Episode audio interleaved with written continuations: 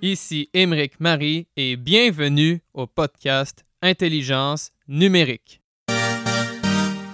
Mon objectif est de vous faire découvrir des dirigeants, entrepreneurs, consultants, professeurs, étudiants et toute personnalité qui œuvre dans les domaines de la transformation numérique, dont le Bitcoin, les crypto-monnaies, la blockchain, la finance décentralisée et plus largement les technologies financières. Juste avant de plonger dans la discussion, j'aimerais vous faire part de mes partenaires et liens d'affiliation. Le premier est BlockFi. Cette plateforme américaine permet de gagner des intérêts composés, de recevoir un prêt en dollars et de trader instantanément. Le deuxième est Bull Bitcoin. Cette plateforme non-custodial canadienne permet d'acheter et vendre des bitcoins exclusivement. Pour en savoir davantage sur mes autres partenaires et liens d'affiliation, ils se trouvent dans la description de l'épisode et sur mon site web emericmarie.com. Je suis un étudiant de nationalité canadienne et française à HEC Montréal. Présentement, je poursuis le baccalauréat en administration des affaires de profil bilingue, incluant les spécialisations en économie appliquée, finance et mathématiques. Avertissement, ce podcast est une expression de mes sentiments et a comme objectif de transmettre de l'information. Ce n'est en aucun cas une stratégie d'investissement ou de conseil financier pour acheter ou vendre des actifs ou pour prendre des décisions financières. Surtout, faites vos propres recherches. C'est parti pour l'épisode. Bonne écoute. All right, je suis avec Didier Borel, qui est partenaire chez Blockchain Innovation Group de Zug en Suisse. Il est aussi podcasteur pour A-Rock Uncovered. Salut Didier, je suis très content que tu sois présent. Euh, salut Émeric, c'est un plaisir d'être là avec toi. Alors pour commencer, euh, est-ce que tu peux me dire ton, ton background, donc ton parcours passé et les occupations actuelles? Oui, alors mon background, en fait, j'ai passé presque toute ma vie, ou la grande majorité de ma vie professionnelle, euh, dans le fixed income, dans, les, dans la finance. Donc, en fait, j'ai été trader dans une banque, euh, d'abord une banque privée, après une banque d'investissement. Euh, mon premier boulot, c'était un peu de, exécution d'ordre euh, pour les clients. Après, j'avais en fait passé à la trésorerie et on gérait la trésorerie pour cette banque qui est maintenant UBP à Genève, qui est peut-être qui est relativement grand et connu à Genève. Et Là, le boulot était sympa. On construisait des asset swaps euh, faits pour euh, gérer la liquidité de la banque. Donc, il faut se rappeler qu'à l'époque, il y avait, euh, c'était avant l'euro, il y avait le Deutschmark, le franc français, toutes ces monnaies-là. Donc, en fait, on passait beaucoup de temps à faire de l'arbitrage de taux, d'une part dans les différentes monnaies et d'autre part sur les différents marchés de taux. C'est-à-dire, on avait parfois un vous aviez par exemple à trois mois, vous avez un taux d'intérêt sur le marché des, dépôts, un autre sur le marché des changes, et puis peut-être encore une légère différence si vous voulez faire euh, swapper des taux fixes en taux flottants. Donc en fait, on, jouait faisait l'arbitrage entre le taux de financement qu'on pouvait avoir entre les différents euh, types de marchés plus les différentes devises. Donc, euh, donc en fait, c'était assez sympa. Donc, effectivement, on, se finançait, on jouait le, financement dans différentes devises et puis on swappait aussi souvent les, les taux fixes en taux flottants. Donc, ça, c'est un boulot que j'aimais bien. Après, je suis, je suis allé à Londres et j'ai travaillé dans plusieurs banques d'investissement, soit comme sales, soit comme trader. Après, j'ai travaillé à Zurich où je faisais la même chose, enfin du sales et du trading. Et après, j'ai longtemps travaillé chez un courtier euh, suisse qui s'appelle Swiss Investment Corp, où c'était du courtage de, fixed income. Et puis voilà, ce, monde-là est un peu mort depuis quelques années parce qu'il y a trop de réglementation dans les banques. Donc, ça a beaucoup diminué la profitabilité qu'il y avait à faire du trading. Et puis, et puis les taux d'intérêt sont presque zéro partout, donc il y a beaucoup moins d'intérêt euh, pour, les taux d'intérêt. Et en plus, petite parenthèse, c'est encore encore plus mort avec euh, ben, depuis l'euro ou, ou, pas? Oui, alors effectivement, souvent, effectivement, il y avait la possibilité avant de faire de l'arbitrage entre les différentes euh, monnaies, euh, c'est-à-dire, alors ça, ça n'existe plus. Je dirais, il y avait ça. Ça, ça a effectivement réduit ça réduit le playing field, comme on dit en anglais. C'est-à-dire, ça, ça réduit le nombre de jouets avec lesquels vous pouvez jouer. Hein? Avant, vous aviez, je ne sais plus combien de monnaies, 10 ou 11 ou 12, maintenant, il n'y en avait plus qu'une. D'une part, il y a eu ça. Après, les taux d'intérêt, ils ont baissé continuellement. Donc voilà, ça a aussi rendu moins intéressant de faire les taux d'intérêt. Et après, après la, crise interne, la crise des subprimes, grosso modo, il y a eu beaucoup, beaucoup plus de réglementation dans les banques.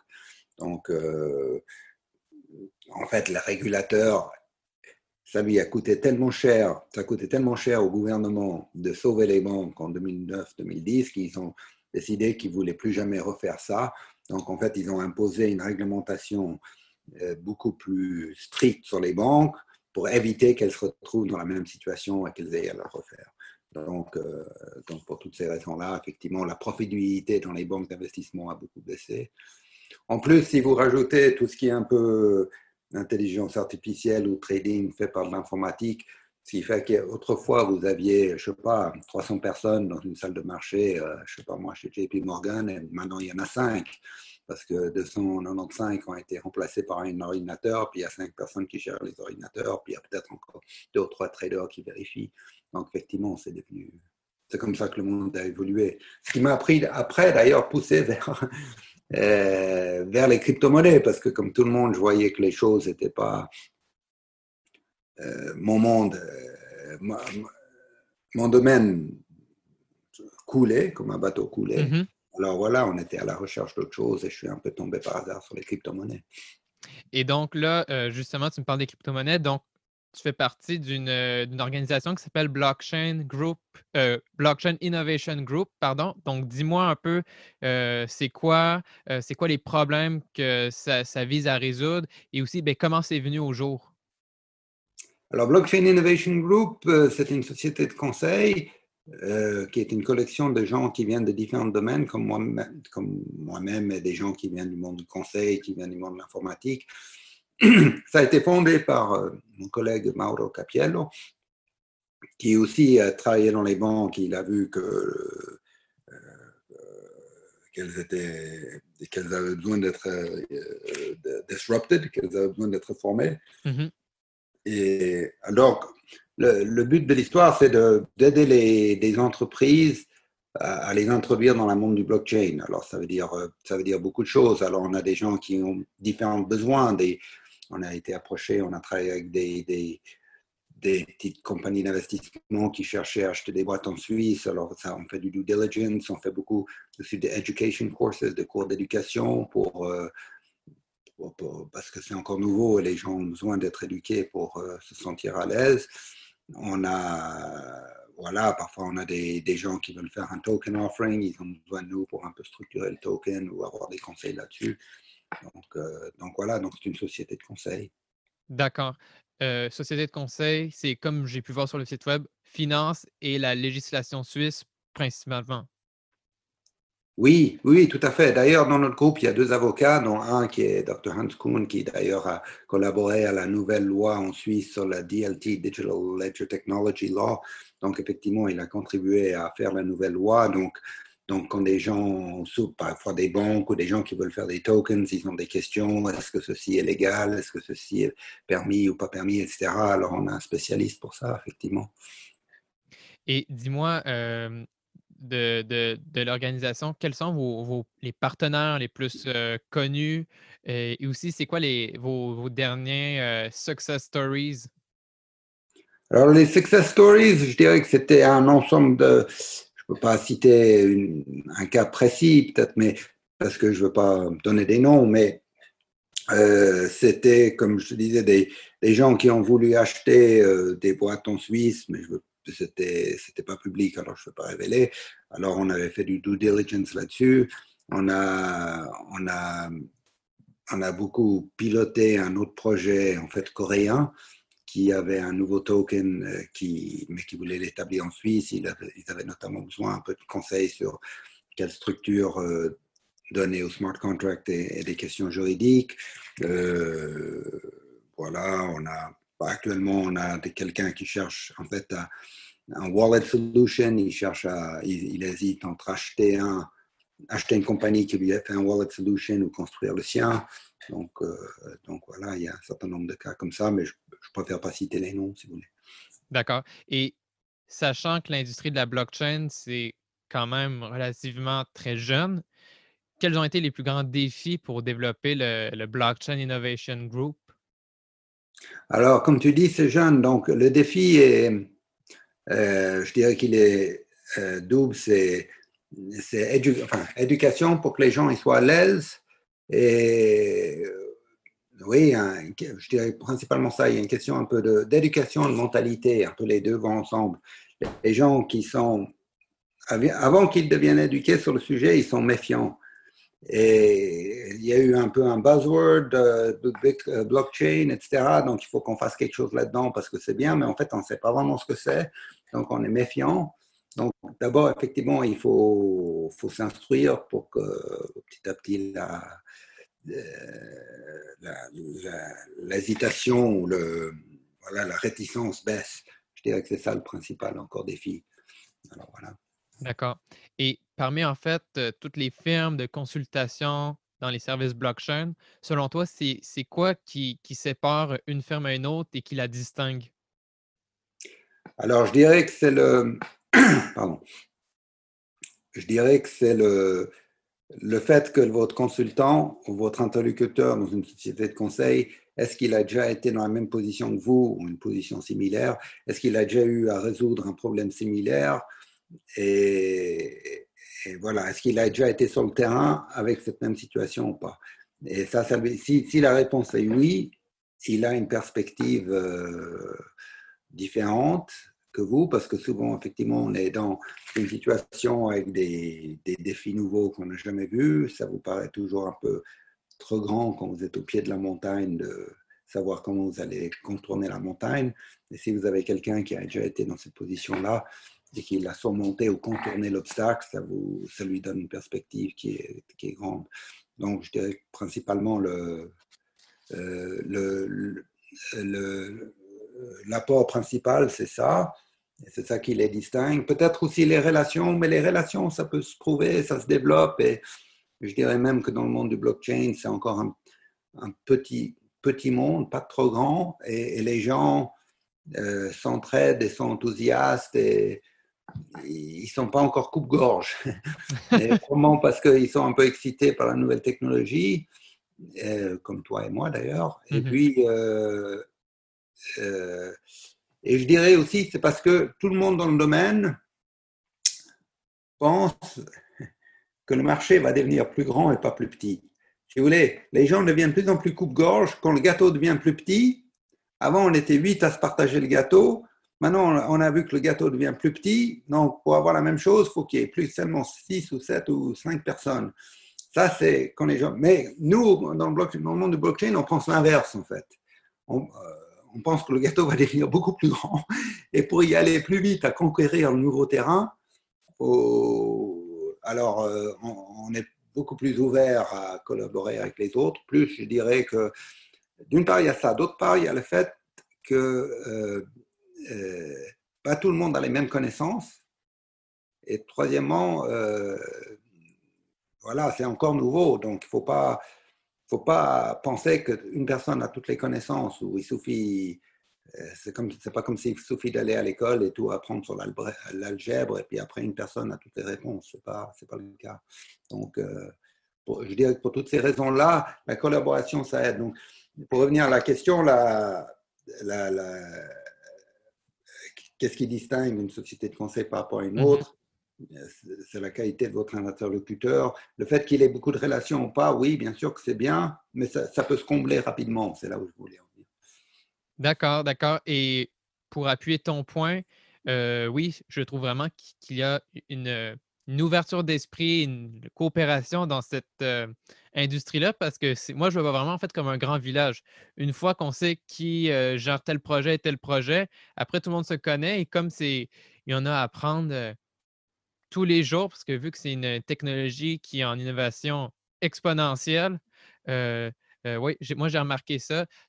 quelqu'un qui voudrait contacter une personne d'un projet, que ce soit sur LinkedIn, Telegram ou autre, très, très souvent, on a une réponse et rapidement. Et ça, je trouve que c'est vraiment cool pour se faire des contacts dans l'industrie. Oui, tout à fait. Les gens sont très, sont très bien disposés, oui, tout à fait. Et alors là, maintenant, parle-moi un peu de, ton podcast A-Rock Uncovered, parce que toi aussi, tu fais un podcast. Alors, moi, dis-moi quelques mots sur, surtout, sur, par exemple, aussi, d'où vient le nom et comment c'est venu au jour et pourquoi tu as, commencé ça? OK, pourquoi je l'ai commencé? Mais ben, je peux déjà te répondre par rapport au nom. Bon, le nom, c'est Rock Uncovered parce que en fait, si tu veux, du podcast. Moi, je trouve qu'en Suisse, il y a beaucoup de gens qui font des choses très bien et qui ont des projets intéressants et qui sont très informés sur les questions et qui ne sont pas forcément connus.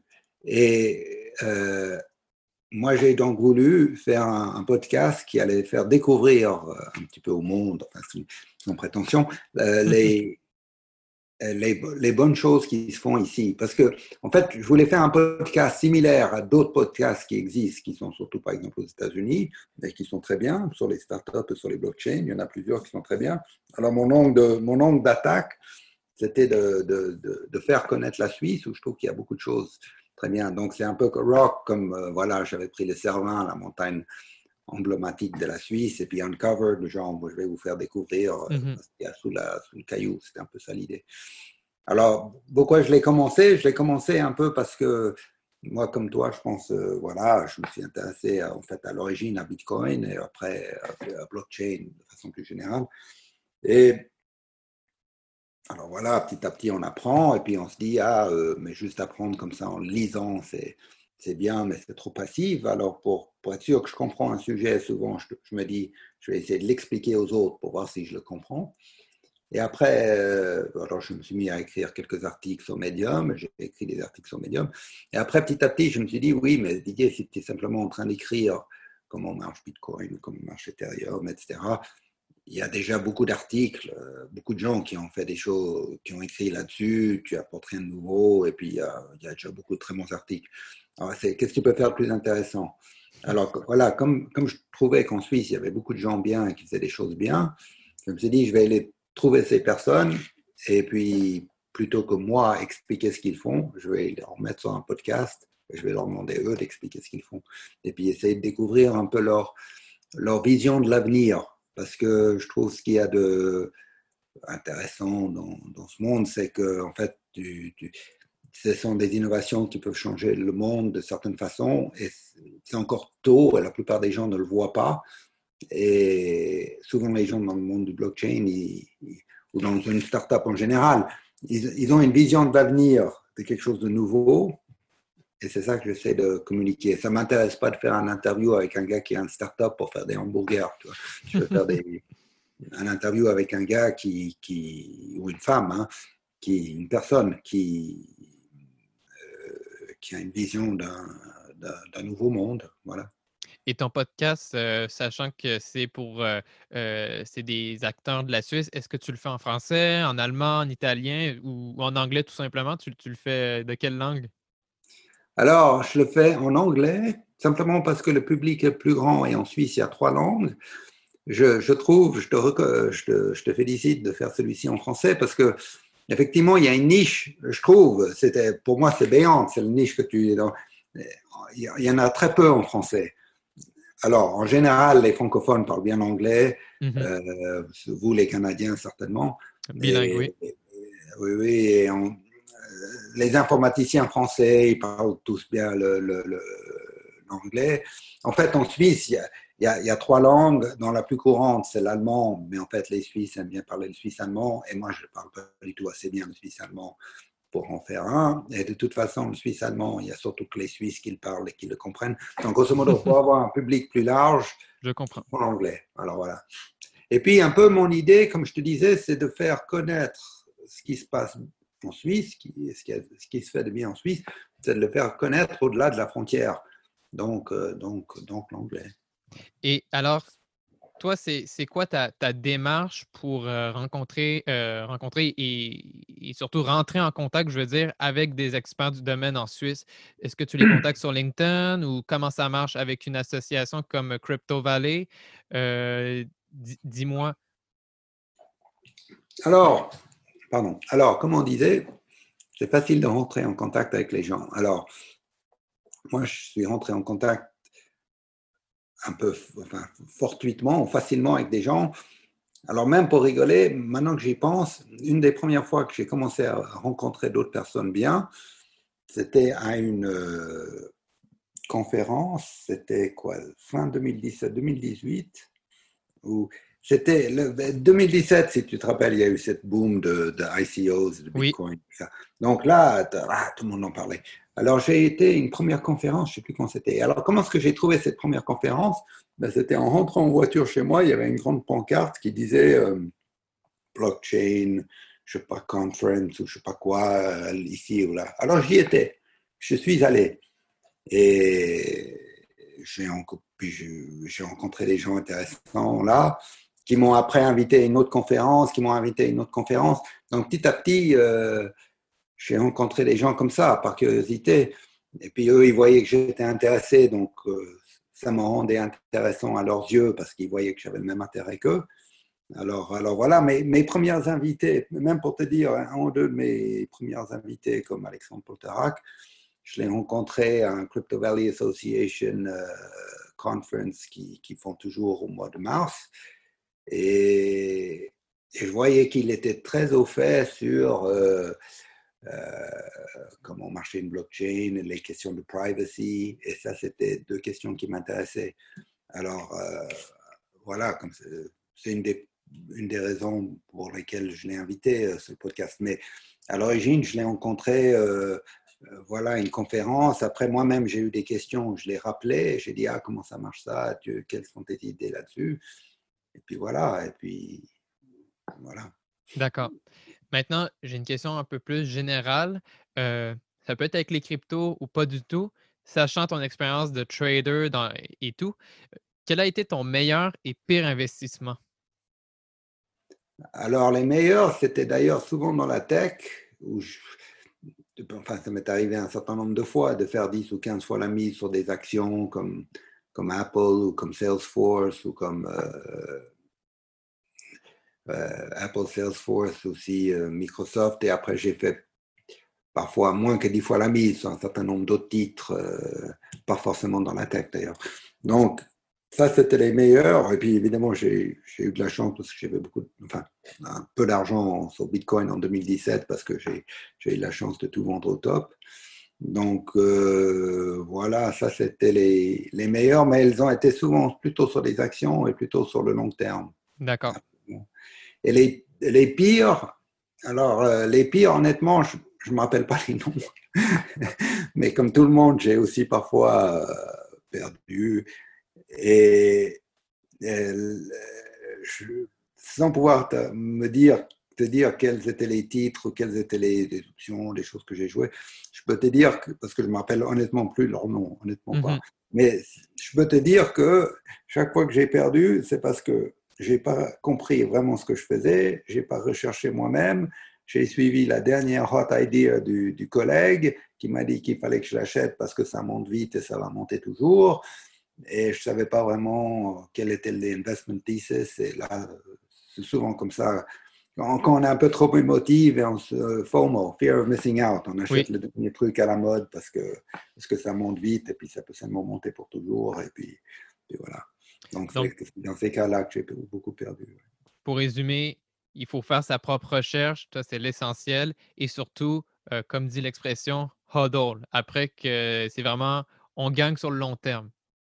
Oui, si tu veux, moi, mon, euh, une des choses qui m'intéresse dans l'investissement en général, ou euh, dans tout en général, c'est un peu pourquoi je fais le podcast et c'est pourquoi j'aime la crypto. Parce que ce qui m'intéresse, c'est d'étudier quelque chose de trouver quelque chose que les autres n'ont pas encore vu et après parier dessus. C'est voilà, s'instruire, s'éduquer, essayer de voir quelque chose que les autres n'ont pas encore vu et, parier dessus et voilà, et, garder jusqu'à ce que les autres voient si, les autres, si, tes hypothèses se réalisent.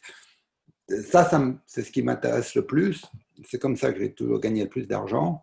Et d'ailleurs, c'est d'ailleurs ce qui m'intéresse beaucoup, c'est en partie ce qui m'intéresse beaucoup dans la crypto, la blockchain. Je trouve que la plupart, la grande majorité des gens dans le monde ne comprennent pas ce que c'est, comment ça marche. Pourtant, je suis convaincu que c'est quelque chose de très important et que si on, si on achète Bitcoin ou Ethereum, on a des bonnes chances euh, mm-hmm. de, faire beaucoup d'argent sur le long, enfin, sur long terme, sur un certain nombre d'années, j'entends.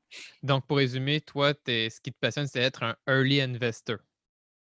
Oui, bien sûr, si, si, tu peux être plus tôt, évidemment, tu gagnes plus. évidemment, il y a plus de risques au, début, mais enfin, pour moi, je dis que Bitcoin, c'est plus du tout une chose risquée. Hein.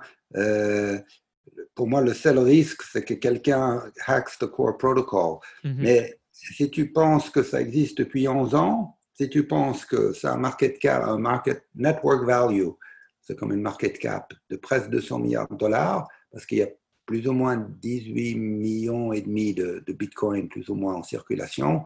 Aujourd'hui, on est presque à 12 000 francs dollars le Bitcoin, mais disons 11 000, euh, mais c'est 2006 ou quelque chose comme ça.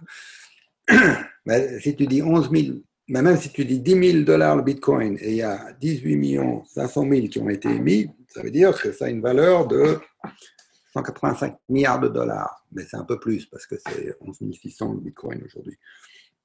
Donc, donc, si tu me dis, si moi je te dis, je connais une startup qui n'a pas de CEO, qui, existe depuis 11 ans, qui a une market cap de quasiment 200 milliards de dollars et qui n'a jamais été hacké, c'est surtout ça qui compte.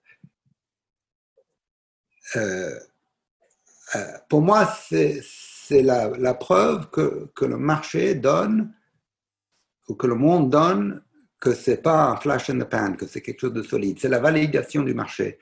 Et surtout que ça n'a jamais été hacké. Quand je dis que ça n'a jamais été hacké, ce que je veux dire par là, c'est que euh, personne n'a jamais pu falsifier un Bitcoin.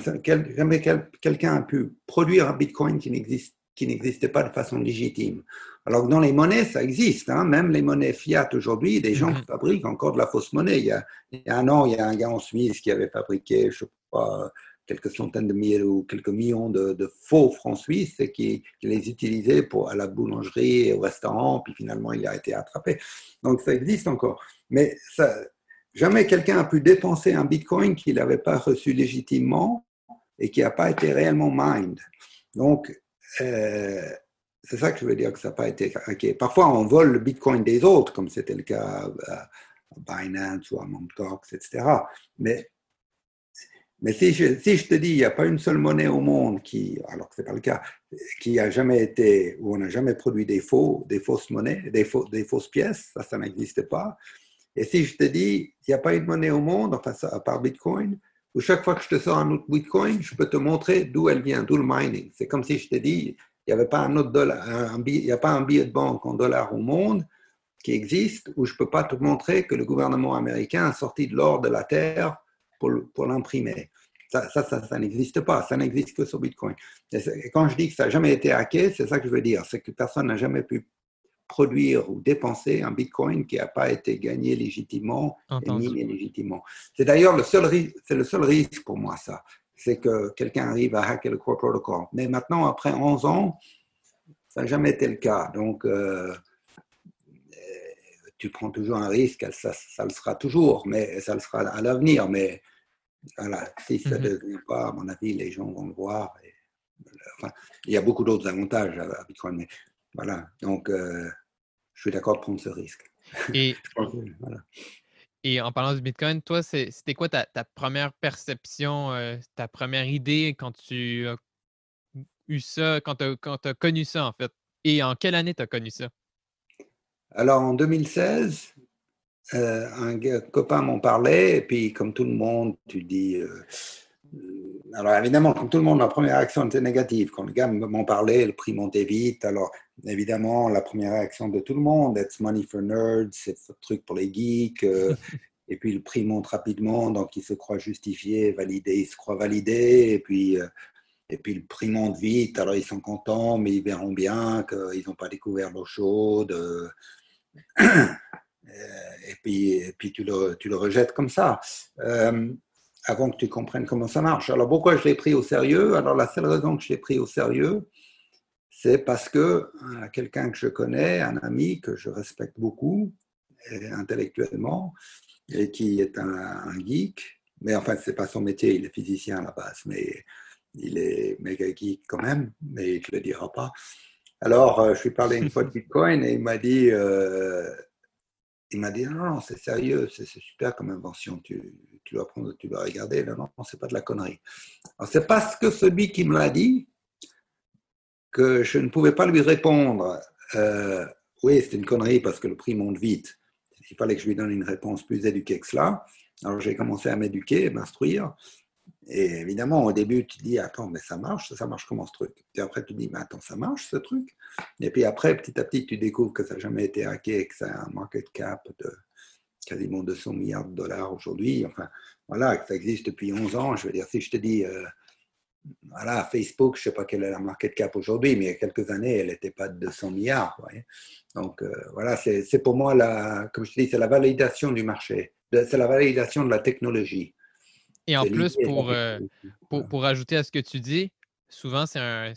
Pour, pour parler du Bitcoin à des gens qui ne se rendent pas compte c'est quoi l'ampleur, il faut quand même se rappeler que le Bitcoin, au final, c'est l'actif le plus performant des dix dernières années. Ah oui, bien sûr. De très loin. ah oui, de très très loin. Et quand les gens me demandent, euh, évidemment, tout le monde regrette de ne pas l'avoir acheté à 1 dollar ou 10 dollars, etc., parce que c'est à 11 600 aujourd'hui mais ils me demandent c'est trop tard, puis je leur réponds toujours la même chose.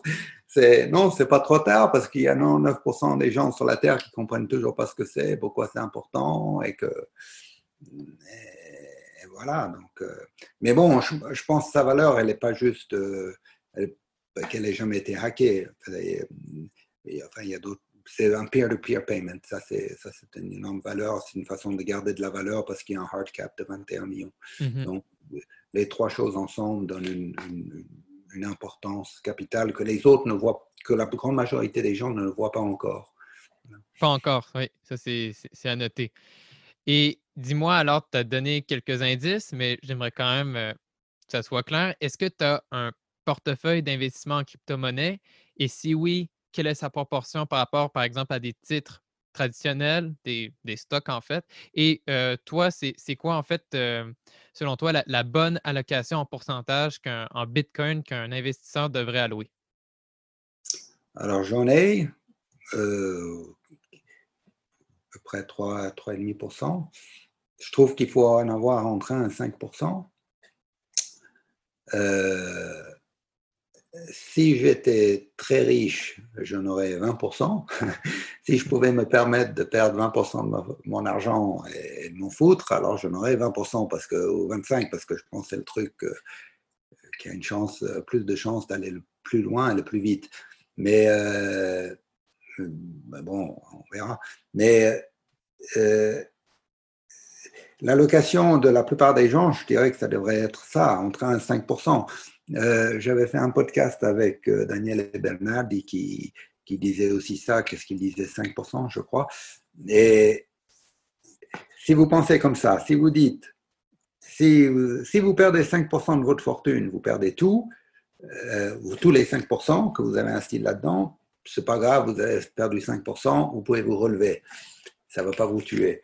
Mais si vous croyez dans les, prévisions les plus optimistes euh, euh, sur Bitcoin, euh, elle peut faire 100 fois la mise encore d'ici 5-6 mhm. ans. Donc, si vous faites 100 fois la mise sur 5%, vous avez fait 500% sur votre portefeuille. Hein, si vous avez juste mis 5%, puis vous faites 100 fois, pardon, vous faites 100 fois la mise avec juste 5%, vous avez gagné 500% par rapport à l'ensemble de votre portefeuille. Donc, si, voilà. Donc, vous pouvez faire 5 fois la mise avec 5%, et puis, ou bien tout perdre 5%. Voilà, donc, euh, de ce point de vue-là, je pense que ça, ça, a beaucoup de sens, oui. Mais Didier, tu te rends compte, ce que, ce que tu viens de dire, tu dis le potentiel de faire 100 fois la mise sur 5-6 ans, ça, ça veut dire 1 million de dollars, un Bitcoin? Oui, c'est ce que je pense. Alors, moi, je connais beaucoup d'autres idées d'investissement, des compagnies que je trouve fantastiques, des compagnies dans la tech et tout. Puis tu me dis, Didier, tu penses que ça vaudra combien? Je dis, je pense que ça va tripler, quadrupler, peut-être dix fois sur dix ans, peut-être quelque chose comme ça. Alors, le cheval le plus rapide, c'est ça. Alors, souvent, ces prévisions-là, elles viennent du stock-to-flow model. Alors, le stock-to-flow model, mais le, euh, enfin, je peux expliquer si vous voulez ce que c'est le stock-to-flow model, mais le stock-to-flow model est un modèle qui a très bien marché pour prévoir le prix de l'or et, aussi prévoir le prix de Bitcoin. Alors, le stock-to-flow model met le prix à peu près à 100 000 balles, à, la, 100 000 dollars à la fin de 2020, début 2022. Il le met à peu près à 250 000 dollars fin 2020 non, pardon, à 100 000 dollars fin 2021, à peu près à 250 000 dollars fin 2022, début 2023, mhm. et ça met euh, entre 900 000 et 1 million à fin 2025. Hmm. Et voilà, c'est là d'où vient ce prix-là. Mais bah, moi, je pense aussi, même indépendamment de ça, ça peut aller très très haut pour d'autres raisons, parce que les gens commencent à voir sa valeur et elle commence à être utilisée de plus en plus dans des, dans des pays qui en ont besoin. Je veux dire, euh, le Liban, l'Iran, etc. Donc, euh, même juste sur un point de vue d'utilisation, comme il n'y en a que 21 millions, il n'y en aura que 21 millions. Euh, il y a une rareté. Quand les, gens de la planète entière vont, vont comprendre ce que c'est, juste là-dessus, le prix peut aller très très haut, d'après moi. Et puis en réalité, il n'y a pas 21 millions, parce qu'on dit qu'il y a euh, entre deux et demi et trois et demi qui nous sont perdus pour toujours parce qu'ils ont perdu leurs clés privées et tout ça. Donc si on dit qu'en réalité il y a 21 millions moins 3 millions, il y aura plus ou moins 18 millions de bitcoin en tout. Mais 18 millions de bitcoin en tout pour je ne sais pas combien de personnes il y en a sur la Terre, 6 ou 7 milliards. Alors ils ne vont pas tous venir dessus, mais euh, il y a, a d'autres, à part le stock to flow, il y a d'autres modèles que vous pouvez voir, que j'ai vus, ou si vous dites euh, quelle est la masse monétaire des, alors on prend les principaux pays, le Japon, l'Europe, les États-Unis, et vous prenez la masse, monétaire, puis vous dites la part de la masse monétaire qui est en fait de l'épargne dans un compte épargne, c'est X. Plus vous prenez de l'or, qui a une, valorisation totale de X. Et si vous dites 5 ou 10% enfin, je ne sais plus quel chiffre maintenant il fallait, peut-être 10% de ce qui est épargne, déjà existants dans le monde, si ces gens-là vont dans Bitcoin, ça, aussi, vous mettez le prix à, je ne sais plus quel niveau, parce que ça met enfin, à des prix pas possibles aussi. Donc, euh, donc voilà. Mais, mais, mais vous voyez, je peux vous en parler comme si c'était un objet de spéculation, ça, ça l'est aussi, mais pour moi, c'est aussi une, invention extraordinaire et fantastique qui mm-hmm. peut changer le monde. Et ça a plus d'intérêt que juste de la spéculation. Et alors, si je comprends, parce que le quelle est ton ta vision alors, par exemple, par rapport à l'or versus le Bitcoin? Ah! Euh, euh, l'or, c'est un avantage dans la mentalité des gens, et pour tout le reste, Bitcoin a un avantage. L'or, c'est l'avantage dans la mentalité des gens parce qu'ils ont été élevés avec cette notion, euh, parce que ça existe depuis 5000 ans, et puis parce que c'est tangible. Mais je dirais surtout parce que ça existe depuis 5000 ans. Mais pour moi, euh, d'ailleurs, Bitcoin n'a pas de valeur intrinsèque. Hein. C'est juste une question de confiance. Mais euh, le dollar ou l'euro n'ont pas de valeur intrinsèque non plus. Et d'ailleurs, ni même de l'or a de la valeur intrinsèque pour moi. pourquoi est-ce qu'on dit de l'or plutôt que des, stylos ou des, agrafeuses? C'est pour des raisons historiques. Euh, alors on vous dira, oui, c'est parce qu'elle ne s'altère pas avec le temps, puis c'est rare. Oui, mais on peut dire ça de la platine, on peut dire ça des diamants. Euh, euh, et puis de l'or, il y en a en fait beaucoup dans l'univers, et puis on ne sait pas vraiment combien il y en a. Et puis, mais bah, bah, pour moi, elle n'a aucune valeur, l'or. C'est juste la valeur que vous voulez y, attribuer. Donc, ça n'a pas de valeur intrinsèque, mais ça a de la valeur dans la mentalité des gens parce que ça existe depuis très longtemps. Euh, ça, c'est l'avantage de l'or. À part ça, euh, il y a des désavantages qui, qui, sont corrigés par Bitcoin. Les désavantages, c'est que c'est très difficile de la stocker, mm-hmm. que euh, c'est très difficile de la diviser.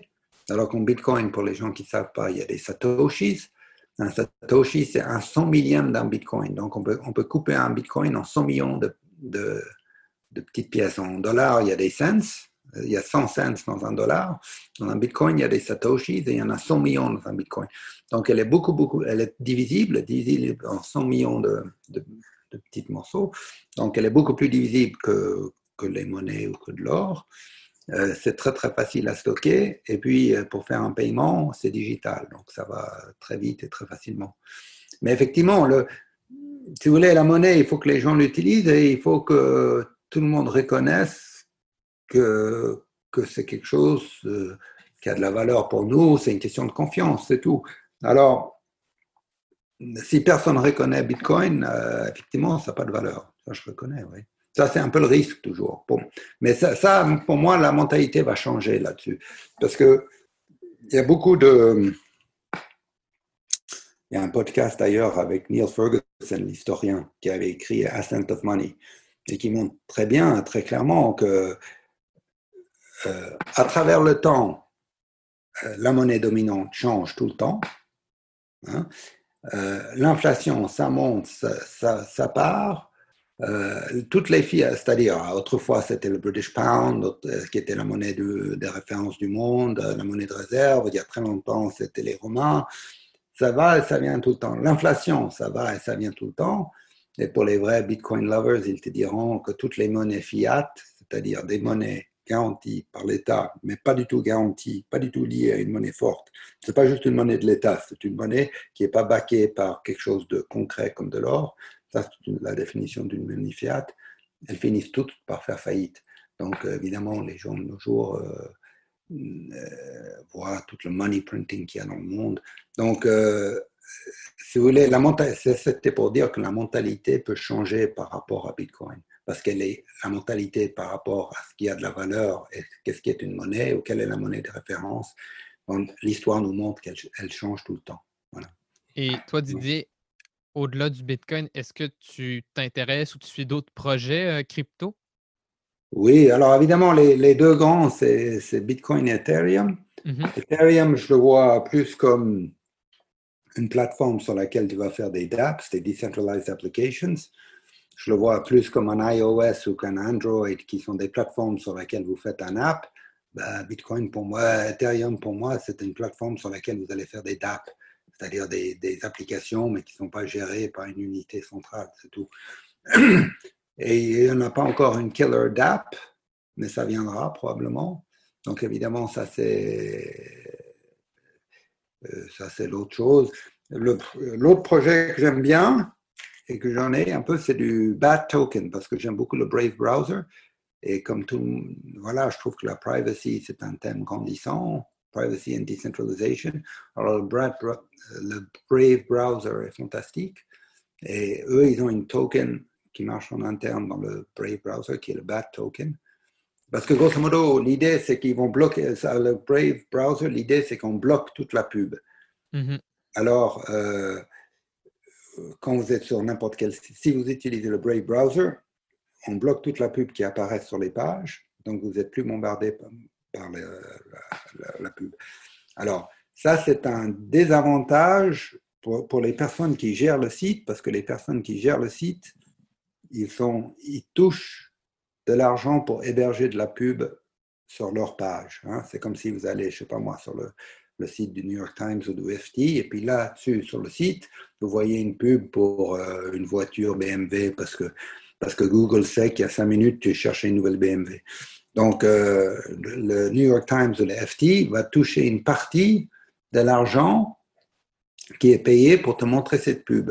Et pour eux, pour les, les, gens qui ont des sites, les content providers, publishers, ça représente pas mal d'argent. Donc, le Brave Browser va récompenser ces gens-là euh, en leur payant en bad tokens. C'est-à-dire, euh, c'est ça le principe. Vous, voyez, vous visionnez plus de la pub, vous, euh, on, on, vous, on vous donne de la pub on vous donne des bad tokens euh, pour euh, on vous donne des bad tokens pour visionner de la pub euh, et comment ça marche de nouveau? Et l'argent retourne au, content provider au créateur Donc, en fait, ça devient un circuit fermé où vous touchez de l'argent pour regarder de la pub parce qu'on observe sur quel site vous y allez. Et le, voilà, c'est ça. Et la personne qui fait de la pub, elle donne plus son argent à Google pour placer de la pub sur le site du FT, du truc qui t'intéresse, parce qu'on sait que tu viens d'aller regarder pour chercher une nouvelle BMW ou que sais-je. Euh, c'est le Brave Browser qui sait que tu es intéressé à ces choses-là. La personne paie de la pub et qui va aller être donnée en bad tokens et qui va être euh, donnée à, au, website, genre le, journal. Il y a une partie qui va aller à eux et une partie qui va à, toi pour, Et ça, c'est par exemple un super projet, par exemple. Et alors, si tu me dis que la confidentialité pour toi, c'est quelque chose de très important, est-ce que tu as aussi une opinion, par exemple, sur la, crypto-monnaie Monero? euh, que la vise à être encore plus, euh, plus euh, ben, secure et vraiment la, la, privacy beaucoup plus grande que versus le Bitcoin, par exemple? Oui, alors Monero, c'est un super projet. J'ai d'ailleurs fait un, podcast avec un garçon, Seb Kung, qui, qui, qui, explique différents points techniques là-dessus. Il les explique très bien. Et alors, euh, Monero, son truc, comme tu dis, c'est privacy, c'est anonymity and privacy. Mm-hmm. Anonymity. Et euh, alors, c'est un super projet avec une bonne technologie.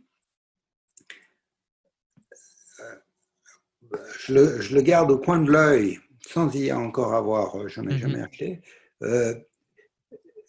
parce que dans une monnaie, qu'est-ce qu'on veut? On veut la monnaie la plus liquide et la plus sûre. Alors, la plus liquide et la plus sûre, c'est Bitcoin. Oui.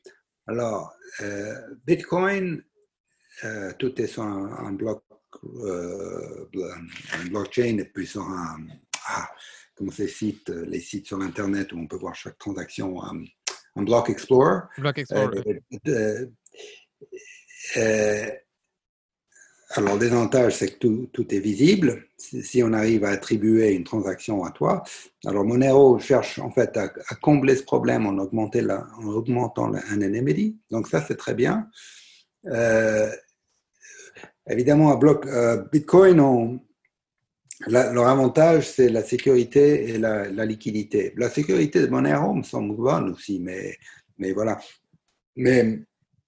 Euh, si, euh, comme tout le monde sait, dans Bitcoin, on va bientôt euh, introduire des nouvelles améliorations de Taproot, de Schnorr Signatures, il y a un troisième qui m'échappe là, qu'on va bientôt introduire, qui vont augmenter énormément l'anonymity Bitcoin. Donc à ce moment-là, l'intérêt de, Monero baisse, parce que pour l'instant, son, son, point de vente, c'est l'anonymity que j'aime beaucoup, et la tech est très bonne, mais mais si on a une bonne anonymité, euh, anonymité sur Bitcoin et puis vous avez une meilleure euh, liquidité, alors il y, a, moins d'intérêt d'aller sur Et dis-moi plus largement, euh, entre la blockchain, la fintech, donc Financial Technologies, selon toi, c'est quel le, plus gros écosystème ou du moins c'est quel dans le futur, lui, qui a le potentiel de grossir encore plus? Ah, les deux ont pas mal de potentiel, mais petit à petit, blockchain va bouffer fintech. Oh. Fintech, c'est juste pour moi un terme générique, donc financial technology, qui, qui inclut encore beaucoup de choses qui n'ont rien à voir avec de la blockchain, mais des mm-hmm. choses très, très bien. Apple Pay, tu peux dire que c'est de la fintech, ou Stripe, c'est de la fintech. Mm-hmm. C'est très, très bien. Pour l'instant, je verrais ça un peu comme deux cercles. Il y a une cercle blockchain et une cercle fintech, et puis il y a une partie où ils se surimposent, où voilà, il y a une il y a des projets qui sont dans les deux domaines. Petit à petit, et puis il y a des projets blockchain qui n'ont rien à voir avec euh, de la fintech, comme, comme le, BAT, euh, le Brave Browser et le BAT mhm. Token. Mais petit à petit, probablement, la, la blockchain va. Euh, les, les, techniques de blockchain vont petit à petit prendre plus en plus d'importance dans, dans, la fintech et, petit à petit la bouffer. D'ailleurs, tout comme si tu regardes sur la compagnie Square, Square, qui est une euh, boîte en Amérique qui est cotée, qui, qui, aide les, les merchants, les petites euh, euh, entreprises à, mm-hmm. à gérer leur, leur, leur, vente online, leur stock online, à gérer leurs paiements, etc. La, part de leur business qui augmente le plus, c'est Cash App. Cash App, c'est comme un, un, Apple Pay, c'est comme un wallet, mais qui permet des paiements en crypto. Et ça, ça, une accélération incroyable. Donc, petit à petit, la, fintech va, la, blockchain va bouffer de plus en plus de la fintech. Et toi, si tu devais développer un projet ou une solution ou un produit avec la blockchain, ça serait quoi? euh, Je n'ai pas vraiment une bonne réponse. Euh, probablement lié plus à la privacy et à la decentralization. Alors, je trouve que pour faire... Moi, je trouve toujours que euh, blockchain, c'est un mot abusé. Euh, buzzword. Par des gens, voilà, buzzword, et les gens ne comprennent pas ce que ça veut dire. Et dans ma phrase préférée, c'est euh, j'aime pas Bitcoin, mais j'aime blockchain. Alors pour moi, c'est toujours la phrase où je comprends tout de suite que le gars comprend ni blockchain ni Bitcoin. Mais, parce que Bitcoin, une blockchain, c'est juste une autre façon d'organiser une base de données. C'est une base de données organisée d'une façon différente qu'une base de données centralisée et classique. Mais c'est juste une base de données, c'est rien d'autre. Hein. Euh, au registre foncier, le registre foncier, c'est une base de données, on suit qui possède quel terrain qui possède quel appartement? Bitcoin, c'est juste une autre blockchain, mais on est en train de suivre qui possède quel Bitcoin, c'est tout. Mais elle est organisée de façon différente qu'une base de données centralisée. Et pour cela, elle a quelques gros désavantages et elle a quelques immenses avantages. Et euh, les désavantages, c'est que c'est moins rapide. Euh, l'avantage, c'est que c'est décentralisé et personne n'a le pouvoir. Et pour moi, il n'y a aucune autre application qui est meilleure pour profiter de cette décentralisation et cette absence de pouvoir euh, dans les mains de quelques personnes que de la monnaie. Donc, c'est pourquoi je dis ceux qui me disent euh, j'aime Bitcoin, j'aime pas Bitcoin, mais j'aime blockchain. C'est pourquoi pour moi, ils ont compris ni Bitcoin ni blockchain. Alors, moi, je voudrais, si je devais faire un projet, je trouve qu'il faut prendre un projet où la désavantage de la blockchain devient un avantage dans ton projet. C'est-à-dire, la désavantage, c'est la manque de vitesse par la décentralisation, mais il faut que la décentralisation devienne un avantage. Et c'est ce que c'est le cas pour la monnaie, par exemple, pour Bitcoin. C'est pourquoi je trouve que pour l'instant, c'est le seul killer app. Euh, voilà. Mais il y a d'autres, mais c'est une base de données décentralisée visionnable par tout le monde et vérifiable par tout le monde. Euh, alors, par exemple, j'avais fait un podcast avec Richemont et ils utilisent la Bitcoin blockchain pour ancrer toutes leurs données sur euh, IP, Intellectual Property. Mm-hmm. Et et alors là, il y a des avantages parce que pour mettre une donnée par rapport à votre intellectual property sur euh, la blockchain, vous n'êtes pas sensible à la vitesse. Euh, si ça prend 10 minutes ou 20 minutes ou une demi-heure pour avoir trois blocs pour le vérifier, ça va très bien. Si votre donnée elle est dans la, elle est dans la base de données une demi-heure plus tard, ça n'a pas d'importance. Ce n'est pas comme faire un paiement avec une carte Visa où il est la réponse tout de suite dans le magasin. Donc, Là, la vitesse, le fait que ça prend quelques temps pour vérifier des blocs, ça n'a aucune espèce d'importance. Par contre, il y a que des avantages que, justement, elle, est, consultable par tout le monde, elle est, enfin, elle est, euh, et elle est contrôlée par personne, et l'objectivité peut être vérifiée par tout le monde. Donc, euh, voilà, ça c'est un bon projet. Donc, la réponse, c'est qu'il faut prendre un projet où la désavantage de la blockchain, de, de la blockchain technologie devient un avantage comme Bitcoin. D'accord. Et toi, tu, vis en Suisse, donc, et là, moi, je suis curieux, comment la, Suisse, en fait, et spécialement le canton de, Zug, sont reconnus un peu comme la Crypto Valley, où là, vraiment, l'innovation de la technologie blockchain, les cryptos, euh, c'est très actif dans le fond? Oui, je ne connais pas si bien, en fait, l'origine, euh, la genèse. Euh, ce que je peux dire, c'est que, euh, d'une part, les Suisses, euh, ils, ont un côté paradoxal, c'est que parfois ils sont très provinciaux et ils ont un petit esprit, et parfois ils sont très ouverts à l'innovation. Et ils sont probablement, en fait, paradoxalement, ouverts à l'innovation dans le monde de la finance et de la technologie, parce qu'ils ont des bonnes universités techniques ici à Zurich et à Lausanne. Donc, euh, d'une part, les Suisses, ils ont perdu un peu dans le monde bancaire, ils ont perdu pas mal de leur avantage bancaire. Quand le secret bancaire est tombé en 2000, je ne sais plus combien, 12 ou 13. Ou... Donc, ça a forcé une grande réorganisation des banques et ça baissait beaucoup leur marge. Donc, il y a peut-être un peu, un peu un aspect de cela. Et puis, je dirais que euh, pour ceux qui connaissent, les gens connaissent probablement la société Glencore qui fait du trading de matières premières. C'est une très, très, la plus grande du monde dans ce domaine-là. Elle avait été fondée par quelqu'un qui s'appelait Mark Rich, qui, était, qui avait un passé un peu sulfureux, et qui l'avait fondé à Zug. Et parce que Zug lui avait offert des bonnes conditions juridiques et fiscales pour commencer. Et Zug avait compris que, que malgré qu'on ne faisait pas le business en Suisse, c'était très très profitable pour le canton de Zug. Même si Glencore payait un petit pourcentage d'impôts, le montant était toujours très important. Donc ils ont peut-être devenu euh, ouverts à l'idée de, d'héberger, d'offrir des bonnes conditions juridiques euh, à des gens qui font des choses intéressantes, même s'ils ne le font pas, en Suisse. D'accord. Et selon toi, au-delà de la blockchain, c'est quelles euh, les plus grandes innovations technologiques à venir?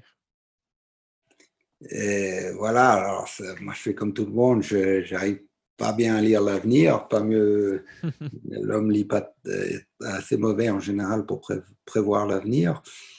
Moi j'aime bien tous ces thèmes un peu de décentralisation et de, qui permettent aussi de reprendre la, la contrôle de son, son anonymité. donc, euh, voilà, pour moi, c'est pas à ça. À part ça, évidemment, il y, en a des tonnes, mais qui sont pas du tout liées à de la blockchain, qui sont liées à de l'intelligence artificielle, qui sont liées à la médecine, à, des connaissances qui progressent toujours à une vitesse incroyable. Donc, euh, il y en aura beaucoup. Probablement, d'ailleurs, je pense qu'on est à une période où l'innovation, le changement va faire s'accélérer. pour des gens qui aiment euh, découvrir le nouveau truc qui va changer le monde et parier dessus, euh, on rentre dans une âge d'or, d'après moi. Oui, et en plus, je ne sais pas toi, mais j'ai l'impression qu'avec la pandémie du COVID-19, on a vraiment été, c'est le cas de le dire, catapulté dans l'accélération de tout ce qui est le numérique, euh, remote work, etc. Ben, les, crypto-monnaies, plus globalement, on dirait que vraiment, ben, là, maintenant, on est contraint de rester chez soi. Donc là, toutes, toutes les activités deviennent euh, en ligne. Oui, d'ailleurs, non seulement euh, je pense que le Covid accélère des trends qui ont commencé avant le Covid, mais pour confirmer ce que tu viens de dire, ou pour appuyer ce que tu viens de dire, si tu regardes la bourse depuis le Covid, évidemment, euh, la bourse américaine, en fait, la grande majorité des compagnies euh, sont souvent ont un cours de marché peut-être plus bas ou qu'avant le Covid, mais il y en a quelques-uns qui ont connu une, activité explosive, le cours en bourse a explosé. Mhm. Et c'est toutes des compagnies, bien que c'est une minorité, c'est que des compagnies qui sont bien positionnées par rapport au nouveau monde qui va venir. Par exemple, il y a une boîte qui s'appelle, le symbole c'est TEDOC, télémédecine. Alors, grosso modo, c'est pour de la télémédecine. Vous faites de la, vous restez chez vous, derrière votre écran, et puis vous avez une consultation. Là, le stock, je ne sais pas, il a fait cinq ou six fois déjà depuis le début de hmm. l'année. Euh, Square, justement, que je disais avant, qui, fait de la fintech, le, stock a, je sais pas, le plus bas au mois de mars, c'était vers les 37, 38. Maintenant, le stock vaut 150. C'est passé en quatre mois, il a fait euh, cinq fois. C'est bon, un peu moins, quatre fois peut-être, parce que, parce que il, a, le cash app. Et le marché veut voir que ça. Le marché veut voir que les stocks qui sont bien placés par rapport au nouveau monde qui va venir. Donc, euh, je suis tout à fait d'accord avec, avec toi. Oui. Et alors, aussi. Quel est, avec ton expérience, quel est ton, conseil pour les étudiants comme moi ou, tous, tous les amateurs et tous ceux qui voudraient progresser, travailler dans les domaines, par exemple, de la finance, technologie et plus précisément la, blockchain ou les crypto-monnaies, par exemple? S'instruire, essayer de faire des connaissances et je pense que vous aurez de la chance parce que le moment va venir. Souvent, comme je disais avant, dans le monde, euh, je ne suis pas obligataire, le bon endroit au bon moment, c'est là où on faisait beaucoup d'argent, c'était 2009 si vous étiez dans, les obligations. Euh, ben, ça va bientôt l'être, d'après moi, dans le nouveau, ce qui est blockchain et crypto. C'est-à-dire, euh, il faut Alors, pour donner d'autres exemples, juste par exemple, tu faisais beaucoup d'argent si tu faisais les, les japonais à la fin des années 80 parce que tu étais au bon endroit au bon moment. Tu faisais beaucoup d'argent si tu étais dans les Internet stocks à la fin des années 90. Et tu faisais beaucoup d'argent dans les obligations si tu faisais du subprime, enfin, si tu trader dans le 2008, 2009, 2010. Alors, il faut être au bon endroit au bon moment. Puis on peut faire, alors, quel sera le prochain endroit où il faut être? Ah, Pour moi, ce sera ce qui est mon crypto-monnaie et blockchain. Donc, euh, donc, les jeunes étudiants, c'est très bien parce qu'on n'y est pas tout à fait. Ils ont quelques années pour se préparer et ils seront probablement au bon endroit au bon moment, ceux qui font les études là-dessus. Parce que moi, je trouve que de façon générale, il faut augmenter ses chances d'avoir de la chance. Et augmenter ses chances d'avoir de la chance, ça veut dire s'instruire, s'éduquer et puis rencontrer des nouvelles personnes et parler avec des nouvelles personnes qui font des choses intéressantes. Et là, vous augmentez beaucoup votre chance d'avoir de la chance dans la vie. Je ne peux pas vous garantir que vous aurez de la chance, je peux vous garantir que vous avez augmenté beaucoup votre probabilité d'en avoir.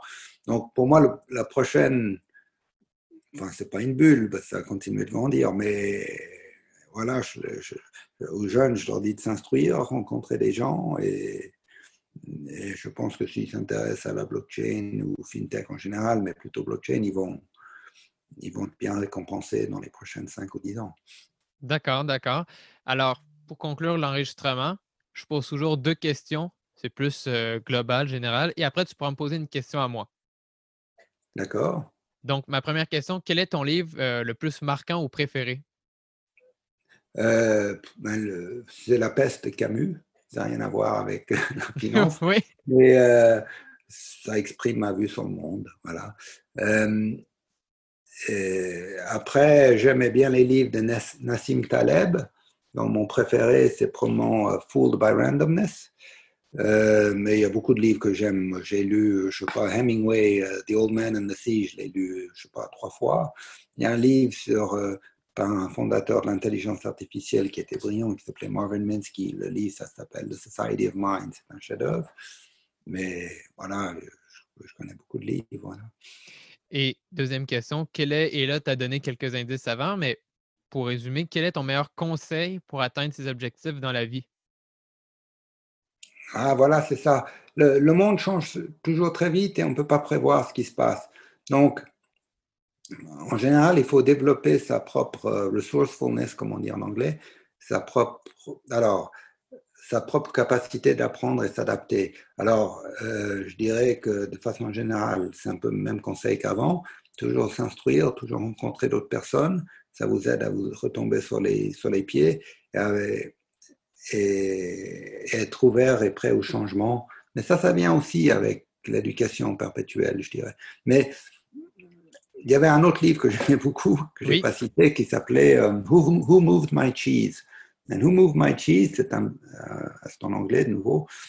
Euh, certains de mes livres préférés sont français comme La peste, d'autres sont en anglais. Who Moved My Cheese, c'est un très bon livre sur comment les gens quelle est l'attitude des gens vis-à-vis du changement? Et, et, alors, certaines personnes résistent le changement, puis alors le changement arrive, et puis ils sont les derniers à s'adapter, s'adapter, mm-hmm. c'est le pire. Et il décrit très bien tout ça. Et une des choses qu'il dit, c'est que quand vous avez l'habitude de faire toujours des petits changements, ça devient beaucoup plus facile le jour de, un jour, quand vous êtes obligé, ça devient beaucoup plus facile de faire un grand changement. Donc, toujours s'habituer à faire des petits changements continuer à s'éduquer et s'instruire et rencontrer des gens. Je dirais que ça, c'est. D'accord. Et alors maintenant, est-ce que tu as une question pour moi? Euh, alors, comment tu ne vas pas pouvoir répondre tout de suite si tu n'as pas réfléchi avant? Euh, si, si tu pouvais rencontrer n'importe qui, euh, une personne vivante ou, ou, décédée, une personne que tu admires vraiment, qui est-ce que ça sera et qu'est-ce que tu lui poserais comme question? Donc en fait, c'est un peu pour savoir qui est-ce que tu admires vraiment et qu'est-ce que tu admires vraiment chez l'autre personne que, qui te fascine et donc quelle question tu voudrais lui poser. Alors, ma réponse va être vraiment atypique, je crois, parce que ça n'a rien à voir au crypto, à la blockchain et de tout ce qu'on a parlé. Moi, dans le fond, vu que tu m'offres la possibilité de parler avec des gens décédés, et sachant aussi que moi, je suis un grand fan d'histoire, de culture et de, généalogie. Et juste pour euh, te dire, moi, j'ai des très vieux documents de, de famille, dont un même qui date de 1744. Et tout ça pour dire que, en fait, je, ouais, je, j'aimerais énormément parler, discuter, en fait, avec mes, mes propres ancêtres, soit les arrière, arrière, arrière-grands-parents, etc., dans, je veux en monter euh, de, je sais pas moi, de 1800 jusqu'à 1500, 1400, parce que, ouais, ça, ça, j'aimerais beaucoup en, en, apprendre davantage sur ma propre famille. Oui, oui, tout à fait. Alors, euh, Didier, pour, euh, pour terminer vraiment l'enregistrement, dis-moi où est-ce que les, euh, les gens, pour, pour ceux qui voudraient en savoir davantage, où est-ce qu'on les envoie? Alors, ils peuvent me contacter sur, sur LinkedIn à Didier Borel. Ils peuvent découvrir aussi Big à leur site big-swiss.com et aussi sur leur page LinkedIn de Big. Big, c'est donc Blockchain Innovation Group. Et le podcast, c'est A Rock Uncovered. Pardon. Et Rock Uncovered, euh, qu'on trouve euh, sur Google Podcast, sur Apple Podcast, chez Spotify, chez Stitcher, chez, chez la plupart des, des, des plateformes de streaming, dans le fond. Hein. Voilà. D'accord. Bon, écoute, je te remercie beaucoup pour l'enregistrement, puis on reste en contact. OK, avec plaisir. Merci à toi, Émeric. Voilà, c'est la fin et j'espère que vous avez aimé trouver l'épisode très enrichissant. Si vous souhaitez me contacter pour quelconque question ou demande, je suis à votre écoute sur LinkedIn, Twitter, Telegram ou encore à mon adresse courriel. Vous trouverez mes infos pour me contacter sur mon site web emericmarie.com. Finalement, la meilleure façon pour m'encourager est de partager intelligence numérique à votre entourage. N'oubliez pas d'aller consulter mes partenaires et liens d'affiliation pour profiter de leurs services et produits clés en main. Je vous souhaite alors une très très bonne journée ou fin de journée où que vous soyez. À bientôt.